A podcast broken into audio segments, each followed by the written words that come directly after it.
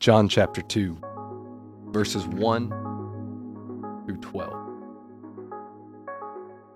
On the third day, a wedding took place in Cana of Galilee.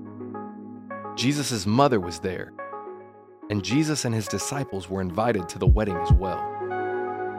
When the wine ran out, Jesus' mother told him, They don't have any wine. What does this have to do with you and me, woman? Jesus answered. My hour has not yet come. Do whatever he tells you, his mother told the servants. Now, six stone water jars had been set there for the Jewish purification.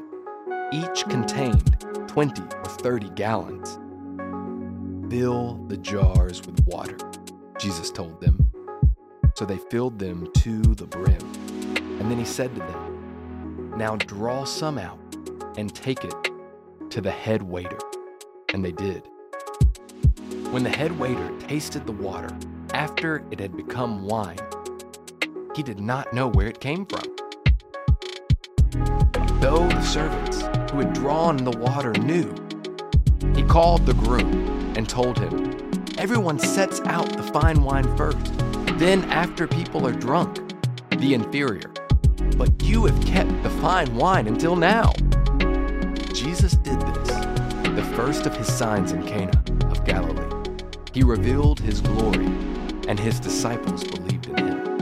After this, he went down to Capernaum together with his mother, his brothers, and his disciple, and they stayed there only a few days.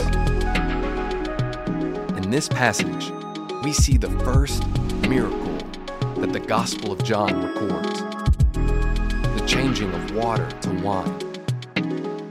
Jesus here does the miraculous, and only a few observe it.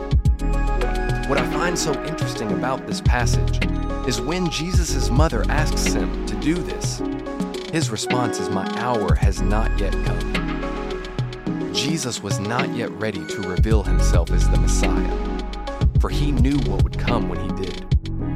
But I still think it's so interesting how he performs this miracle and demonstrates his authority over this earth. He has authority to change the very structure of water into wine. And in doing so, he preserves a wedding feast. See what we see in this passage. In Jewish customs, you would normally have the good wine first, and then when people couldn't taste the difference, they would bring out the inferior wine. But when Jesus made this transition of water to wine, it was the most fine wine that any of them had ever tasted. Again, what we can draw from this is that Jesus is no ordinary man. Jesus is fully God and he is a miracle worker. He is revealing his glory to his disciples. And as he revealed his glory to his disciples, they believed in him. We have this account so that we might believe in Jesus, that we might not believe the distortions and the, and the false claims that so many would claim about Jesus, but we would believe what he has revealed about himself, that we would believe in his revealed glory.